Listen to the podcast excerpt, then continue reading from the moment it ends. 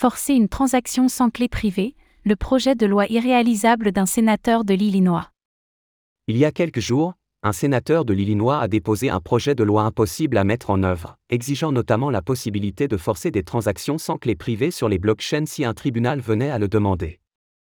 Retour sur ces propositions étonnantes.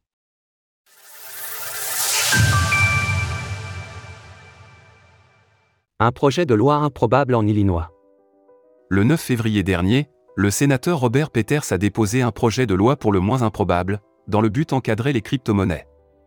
Tandis que l'information était passée inaperçue durant une dizaine de jours, elle a été relayée ce week-end par l'expert juridique Andrew Inc. sur son fil Twitter. La particularité de ce projet de loi est qu'il imposerait des contraintes tout bonnement impossibles à mettre en œuvre pour les acteurs sécurisant les différentes blockchains.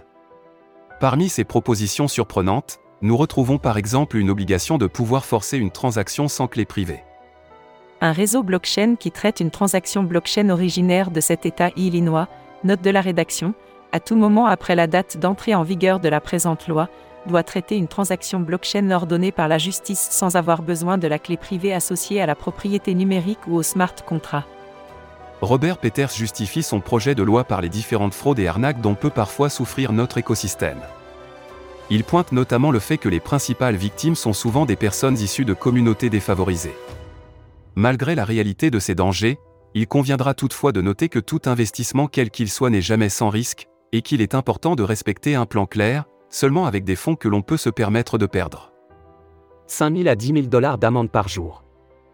Outre la demande précédemment exposée, ce n'est pas la seule requête impossible à mettre en œuvre qui est proposée par Robert Peters. Des demandes similaires sont, entre autres, faites pour forcer des transactions suite à une requête d'un tiers, si celui-ci venait à perdre sa clé privée. Dès l'instant où un tribunal venait à ordonner une transaction, les acteurs visés par cette demande s'exposeraient à une amende allant de 5 000 à 10 000 dollars par jour où la requête ne serait pas honorée.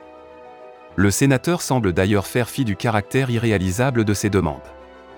Le fait qu'un réseau blockchain n'ait pas adopté de procédure raisonnable pour se conformer au paragraphe précédent ne constitue pas une défense à une action conformément au paragraphe de la présente sous-section.